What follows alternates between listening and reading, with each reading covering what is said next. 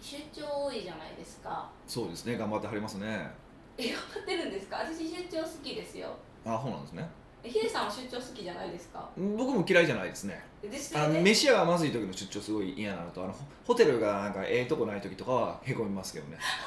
まあ、ヒデさんはホテルヒデさんは望めばいいホテルとか泊まれるけどいや私はやっぱりあるじゃないですかあの気を使うというか 気を使うっておかしいいやでも僕もでもそんなだってええとこ泊まらないですよ普段もええ絶対みんないいとこ泊まってると思ってますよまあ泊まってるよいやいや泊まりいいややいちいち泊まりに行く時にいいとこ泊まりに行くことはあるけどだから地方に行ってもいいホテルなくないですかそもそもそもそもの話うん、いや地方地方すぎたらそうですけどもう鳥取行くたびにいつもホテルねえなと思いますもんねだってだから帰りたいって言もってまうすもう帰りたいね帰りそたれいやっねマジ帰りたいねそこでなんかあのお客さんが前「はい道民いいよ」って言ってたんです俺よ、ああはいはいはいはいはい、はい、知ってます道民委員をしてますよは強がってないですかいいや知ってます行ったことはないですけどやっぱりですよねはほらね私も道民知らなかったんですいうんよ、うんうんでもあの泊まるチャンスがあってはい道民行ったら、まあ、その方も何がいいかって言ったら温泉もあるしなんかなんていうんですか共同風呂ってこ共同風呂では共はは同風は呂温泉って共同風呂じゃないですかといや温泉って言う時ほら温泉部屋に引いてあるところもあるやんいやいやいやいやそんな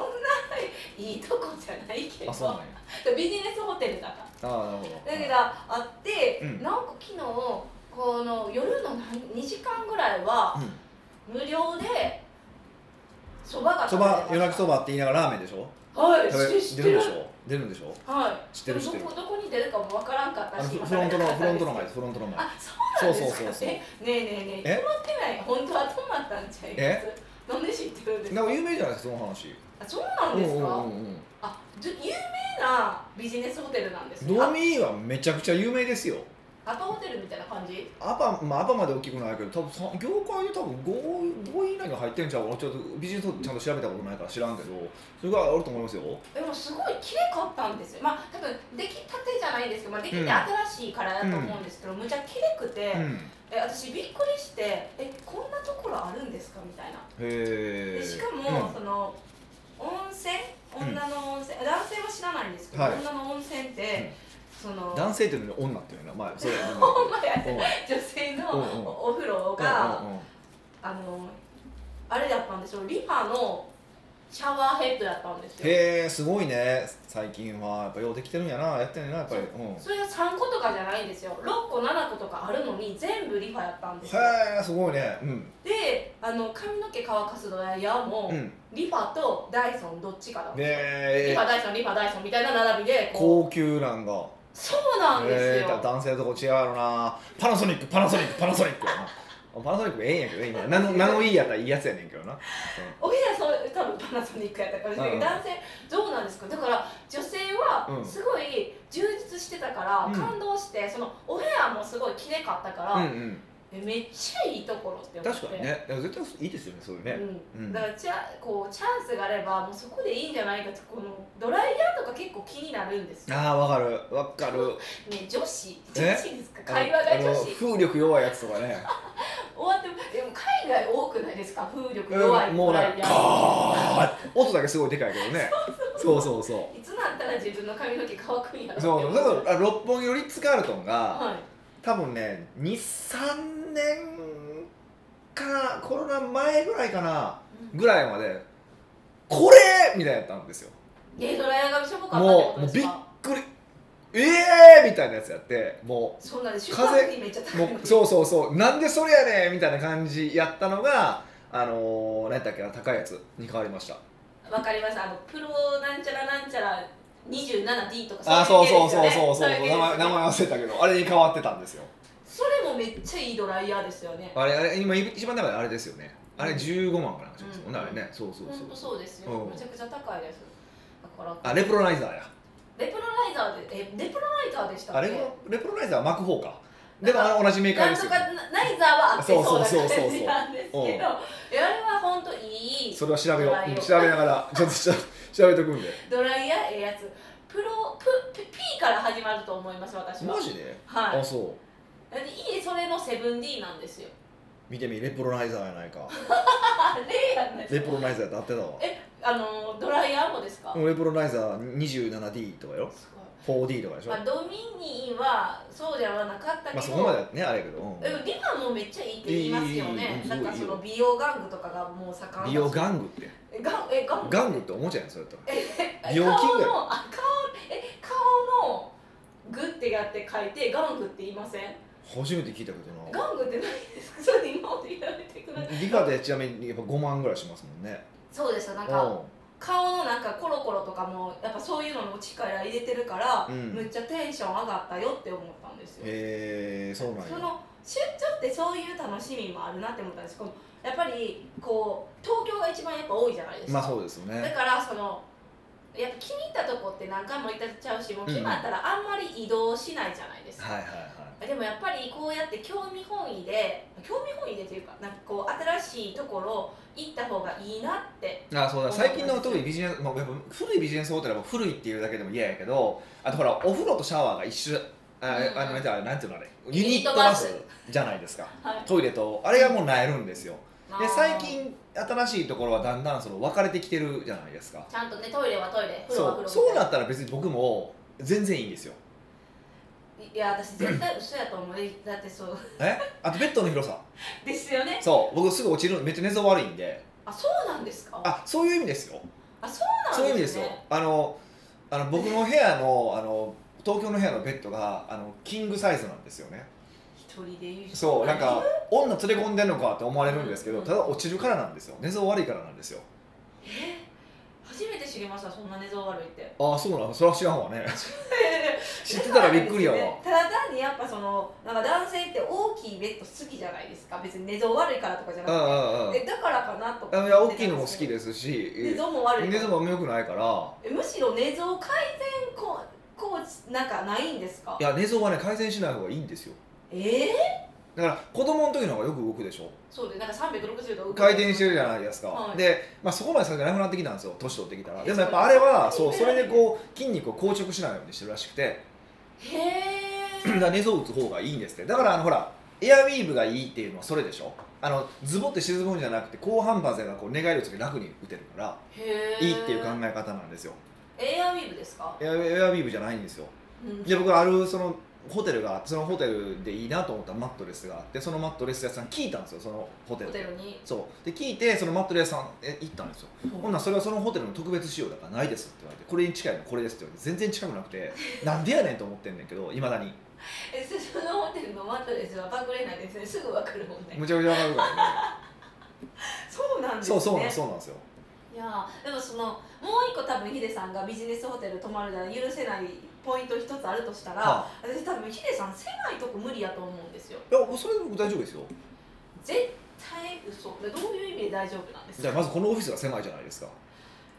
いや広いやろこのオフィスいやまあ2人で使うには広いあの広いけどそうですでよもまあオフィスとしては狭いじゃないですかで別に僕狭いことが嫌なのはないです別にえただあのただ昔、うんまあ、10年近く前にアパ泊まったんですよー、うんでその時にあのキャリーバッグをが置くともう歩く場所がないのは腹立つなと思いましただから二度とアパ泊まるかって思った記憶はすごいあります赤坂のアパです忘れもしないえ待ってくださいでもつまりそれって狭いの無理に入りません違うんでいすやかいやそれは無理そうそうだからそれぐらい狭いのは無理やけどいやビジネスホテルってそんなもんですよいやでもそれ設計が悪いんですよだからなんか すごいもうそれを置くとだから全てが動線がそのカバンに邪魔されるっていうわけのわからんのですよだから狭くても端っこに寄せれば大丈夫じゃじゃないですかうんそのカバンが邪魔でこの入り口行けないとかないでしょないですやっないぱですそうだったんですよいやむしろ本当どういうではあっ設て計なってそうそうそれでもやっぱそこから二度と行ってないんですけどうーんそうそえーだから今のビジネスホテルもすごい改新改革されてるってことですよねうやっぱ良くいなってますよねほあの枕変えれるようになったりとか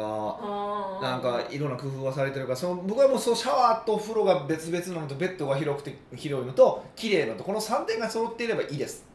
あの温泉いらないですマジでもう共同風呂いらないで僕はねでも好きそ好きそうではないですけど、はい好きじゃないですねでも男性多い貸し切り風呂は好きです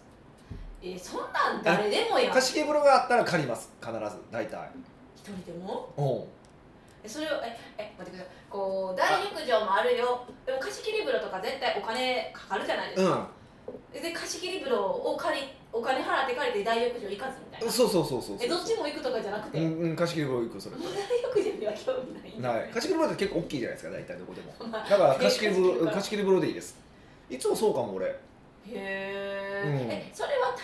人とあの一緒のお風呂に入ってることが嫌なんですいかや別にあのなんやろ健康ランドに行くとかはやらんことはないから子供の時も親父とこ行ってたからはいで別にわざわざしたくないしそうなんですねそうそうしなくていい選択肢があるのにする意味が分かんないんですよえ結構部屋で風呂入る風呂入るっていう選択肢があるのにわざわざ大浴場に行くって感覚が分かんないんですよ僕にはえ楽しい楽しいしって言う言うんですよねそうそうそうそうかあの、もう風呂であの食べるじゃないですか、まあ、温度調整できますけどそんなむちゃくちゃ暑いのとか無理じゃないですかうんだはっいて空間もせないから、はでも大浴場とかやったらいろんな、まあ、温度もあるし、まあ、うん広いしい、うん楽しくないですか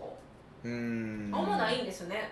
そこにパそれやったら俺あのコンビニとかであのなんかバス入入浴剤買って入れるタイプなんでいやいやまあ人それぞれ楽しみ方があるそうであ本とか読みたいでしょ俺あそれはあるかも確かにあ半身浴がしたいん半身浴でで本読んだりとあかあのなんかネットフリックス見たりとかしたいからあー他人がおったらそれできないじゃないですうんうか、んうんバチャンって特に今スマホなんか持ってあ入れないじゃないですか盗撮すると思われるからそそううそそううそそううそそううそうそう結構書かれてますもんねやっぱりそうそうだからそれはあかんの分かってるからだからそれはあるかもでもつわものたまにいますよ持ってきて見てる人あそうなんかやっぱ誰も声かけれへん まあね、言い気はしないじゃないですか、それはそういうモラルのないことはしたくないわ けですよ、僕も一応あの、常識人として、めっちゃ面白いそうなんですね、そうそうそうそう、でもう一個思ったんがヒデさんはサウナーではないんですかサウナも興味ないですね、ちなみに僕、はサウナ初体験、整ってるんですよ、えそんな簡単に整うもんなんですかうん、整ったんですよ、えすごいそれでも気に入らなかった全然興味いなかった、やっぱり、うん、どうでもいいかなと思いました、いや、あれを冷静に考えて、どう考えても健康に悪いんですよ、あれ、え整うことがいや、そのもうサウナに入ること自体が、えあの急激に暑いとこ、寒いとこ、寒暑いとこ、寒いとこ入るって、もう自律神経を痛めてるとしか僕には思えなくて。でも毛穴なんかこう開けたり引き締めたり開けたり引き締めたりしてて良かった感じがするけど、ういい感じがするのといいのと違うじゃないですかあでー冷静に考えて僕はあれ悪いと思ってるんで僕はそう信じてるのではいまあなんか風呂屋さんに行って1回ワンセットぐらい入るとかはあっても、うんななんかサウナサウナに行くためにどこ行ってとかいうのも感覚がもう僕には分かんないですねへえでもなんかキャンプ場にあったりとかこうサウナ今流行ってますまあ今っていうかねブームめっちゃ流行ってますよねそうそうだからなんかサウナ行きましょうよとかめっちゃ言われるのがめっちゃめいや言われるんですよ興味ないっちゅうねんって話じゃないですかそれはもう経験したからいいよってことですか一番最初やったら行ってますまあ一番初めやったら行って行くとは思うんですけどもうなんかいや暇なんて耐えれないんですよねあと耐えれないあ暇でしょあれうんうんっていうかまあみんなテレビ見るかテレビあったらテレビ見ますけどテレビないとことかもあるじゃないですかこうねもうなかったら耐えれないないじゃないですかだからその初めて僕整った時はテレビがあったんですよでしかもすごいタイミングがいいといいことでダウンタウンの番組だったんですよそれは見れるんですよ暑くても見てたんですねずっとそうそうそうそれがなかったら耐えられへんし見てられへんなと思ったんですよねすごいタイミング良かったですねよかったんですよでそれ整ったんですおかげで整ったダウンタウンのおかげで整ったみたいなとこあるんですけどさすがやわそうだけど、まあ、まあ僕はちょっと興味持てないなっていううんでもまああれ好きな人は全然好きだと分かる分かるし、はい、まあ、汗もかくから気持ちいいからねだからいいとは思うんですけど僕を誘ってくれるなっていうのは思いますねあー、はいじゃあもうみんなヒデさんはサウナに誘ったらダメだよとそうですねなんかものすごいなんか見たこともない超絶面白いサウナとかあったら別ですよああもうやっぱけ体験経験しに行くんですねやったらそうそうだからフィンランドであの湖に飛び込みたいなのあるじゃないですかえなんか湖もうもう冬の雪降ってるとこでサウナ入って、うん、で前の湖にドン飛び込むとかやったら全然面白そうやなと思うんですけどえー、すごいそれ動画は撮れないですよすっぽんぽんやからでも経験しにあ行ーくじゃあいいわ ちゃう絶か対あ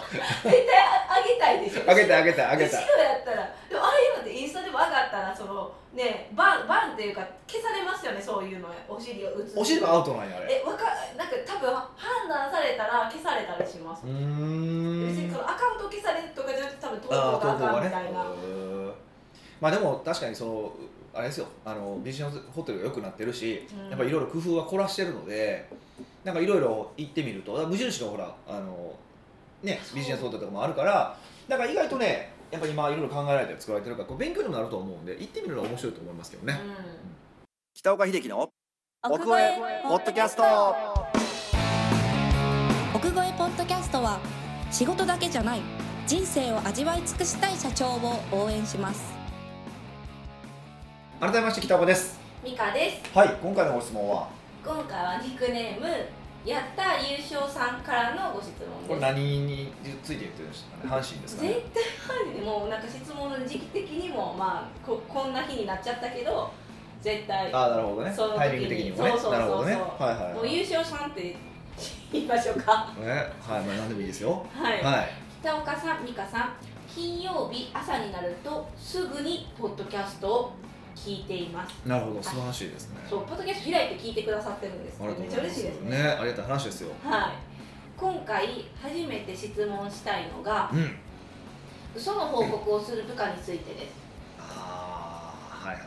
営業をしている部下なんですが、うん成果が上がっていませんはいうんだから今日はどこに行くのか次はどういう提案をするのかなどを質問してプロセスをチェックすることにしましたうんけれど彼は口がうまく、うんその場でうまく返されてしまい、うんそれなら OK と返答してしまうのですが、結局成果が上がっていませんうんうん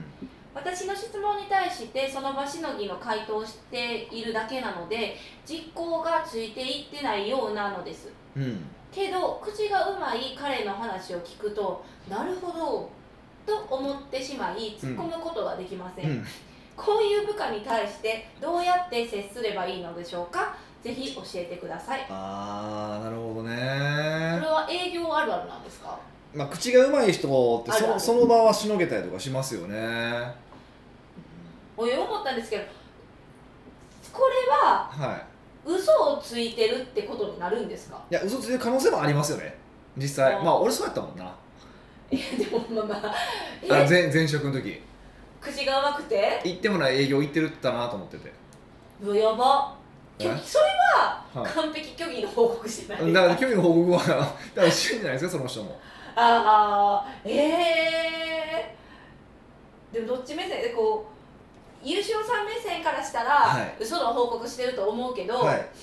なんですかこう部下目線からしたら、うんいやほんまに頑張ってやってるのに、はい成果が上がらんかもしれないじゃないですかただ口がうまいだけにそうやってフレームかけられてるって思われたらああ確かにそうですそうですねなんかすごい悲しいなってはいは思ったしなんかどっちつかずなんですけいど、はいえどうなんですかあそれでも確かにそうだと思いますだから疑って入るのは良くないとは思うんですけどでも疑った方がいいっていうのがあってよく言うのがそのほら制約説で仕組みを作って性善説で付き合うって話をしてよくするじゃないですか、うんいいですだねからこの報告も同じでまあ制約説で報告させるべきなんですよね性悪説うん例えばじゃあ提案書を出すんだったらその提案書を先にこっち提出しろうんうんってやるとかあ場合のセールスストークがうまくいかないんであればそのセールストークを録音してくれとかいうふううにしていって、まあ、要はこう嘘をつけない状況を作っていってあげるってのはすごく大事なことですよねである意味その嘘をつつくのを許してるっていうことは嘘をつけるような環境を作ってる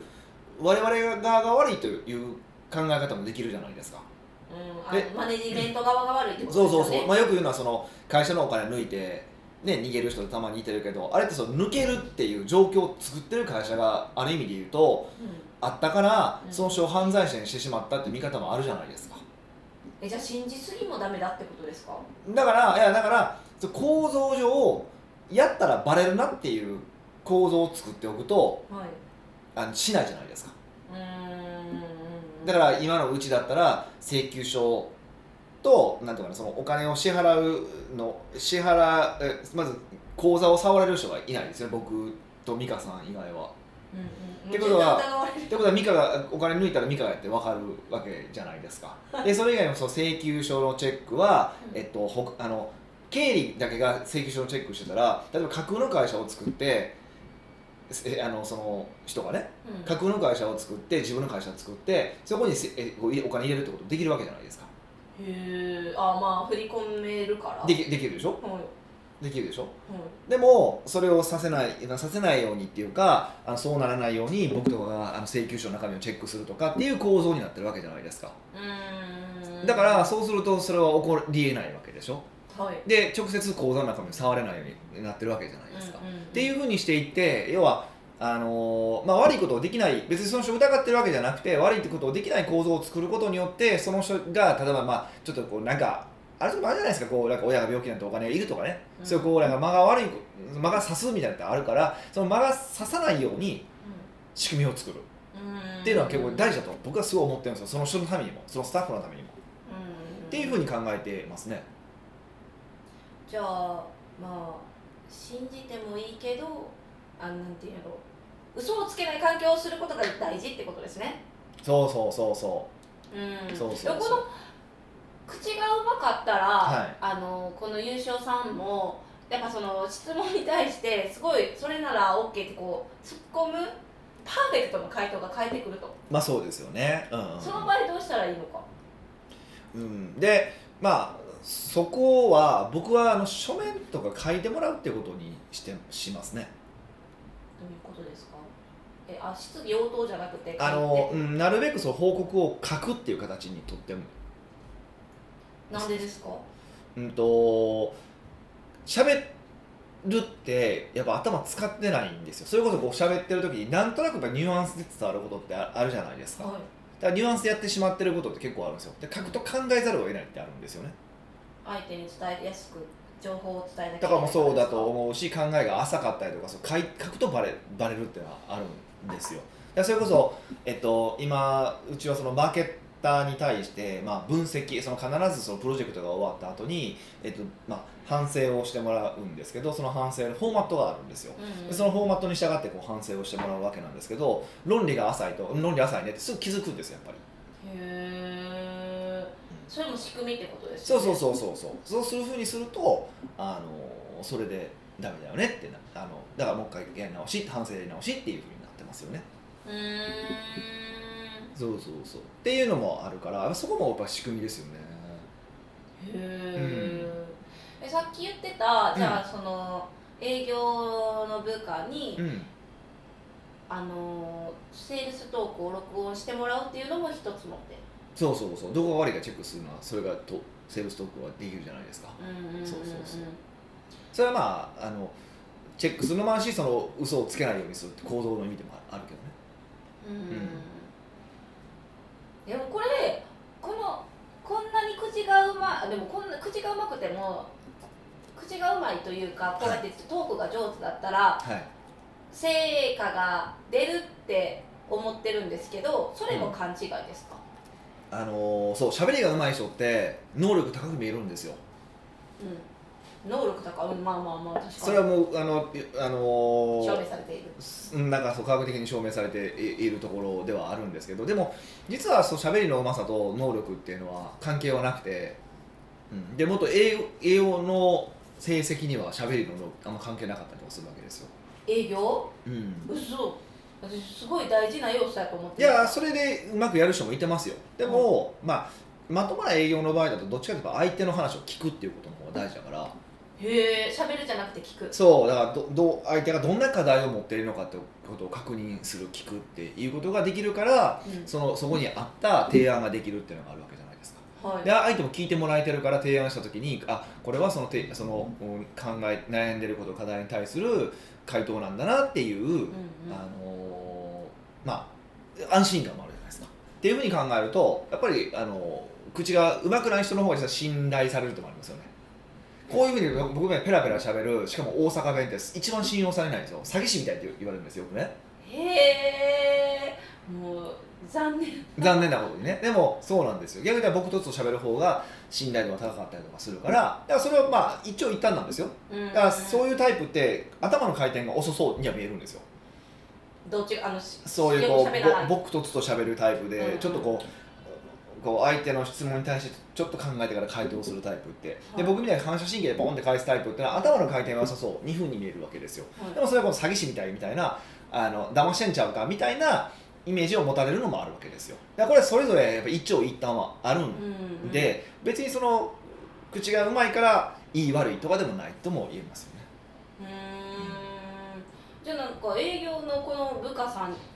かわいそうに思ってきたんですけどな んでこう上手なのに成果が出ないってあのええみたいないらぬ疑いもかけられてまあ嘘ついてたらその本人が悪いですけどあーなんかこう情熱があって成果が出えへんかったらすごいなんか残念やなみたいな、まあそうですよねだからそこは本当考えなダメですよね、うんでもまあそれだから僕らのマネジメント側の責任と考えてまあちゃんとやらなあかんよねっていう話ですよそうやってこう細かく詰めていってあげるっうんうんうんていうことしかないですよねでも優勝さんはまずその疑った目で見ず見ない方を前提にあの本当にだ成果だからが疑った目で見てしまうのは疑えるような余地を持ってるからじゃないですかあ環境がそうさせ許してるからってことですねそうそうそうそう疑ってそれを一個ずつなくしていくってことですねそうそうそうそうそううんそのでもその優勝さんからの会社からすると、うんそのなんていうの部下からしても今までそれが通ってたしいきなり、なんていうんですか厳しくなるじゃないですかこう例えばこう録音しといてとか、はいはいはいはいあの提案する前にまずはこっちに持ってきてとか言われたら、監視されてるではないですけど、はいはいはいやっぱりその今までこうダックにうんじゃないけど、こうやってたものが、うんそうなるとやっぱこう自分もテンション下がるというかあー信そじれはられてないんかあーとかなった時に、やめられても困る困るしそうモチベーションを落とさず仕組み化ってできるんですかまあ、それでもちゃんと理由を伝えることですよねだから僕はあなたの成果をもっと上げたいと思ってるあなたはどうですか上げたいと思ってますじゃあこれからいろんなこと取り組んでいこうねっていう話の中で別に疑ってるからこうやりましょうっていう言い方をするんじゃなくてじゃあまずセールストークは間違ってないかチェックしたいから一回録音してきてくれるとかそれだったらおかしくないじゃないですかちゃんとその同じ方向を向いてますよっていうことを理解してもらうでそので疑ってる理由じゃなくて別の理由でちゃんとあのその必然的な理由を作るっていう感じかなうーん確かにそそううそそううそうそう言われたらそうされても不快な思いはしないそうそうそうそうえーそうですねじゃあちょっとずつですねずガラッと変えるのも何が結局4位やったかわからんくなるから、うんちょっとずつ話し合いながら詰め詰めていくというかこう対策練っていくみたいなそうそうそうそういう感じですねうんうんもうこの優勝さんもそういう仕組みが大事っていうことを理解していただいてああそうそうそうそう、ね、えーやっていただければこう部下ともうまくいくんじゃないかなって思いました、まあ言ってほしいですよねうん、そうですねなのでこうお互い頑張ってくださいお互い頑張ってまあまあさお互い頑張ってくださいでいいんかなお互い頑張ってくださいですね、うんはい例えば、うん今回の営業部下さんやったら口がうまいし書き物も上手やったとするじゃないですか、はいそれも文句言うところがないってなるとどうなるんかなってちょっとふと思ってしまいました書き物が上手にはならないあの上手っていうかやっぱり理屈には合わなくなるから絶対やってなかったらあーやってたらほんまになんかどっかがずれてるかもしれないそうそうそうそうそう、いうことなんですうねん、いやーなんかこうやっぱマネジメントする側って大変なんですねまあ深いよねだって自分のやり方が部下にも通じるやり方というかルールでもないじゃないですか、はいそうですのねこの部下も多分一人だけじゃないからうんいろんな部下もいるから、それを見るって大変やなってちょっとふと思ってしまいました確かにね、うんでもまあ優勝さんにはこうまあねあやったら優勝言ってるし阪神も優勝したからもうそのモチベーションでイケイケで頑張っていただきたいなって、まあ頑張ってたわけだからねあの阪神もねでそう同じずっと阪神と同じぐらい頑張ってくださいってことですよ18年ですよやばくないまあ、また何かあればあの追加でご質問いただければと思いますはいそうですねはい奥越ポッドキャストではいろんなご質問をお待ちしております質問を採用された方には素敵なプレゼントを差し上げておりますので質問フォームよりお問い合わせくださいはいというわけでまた来週お会いしましょう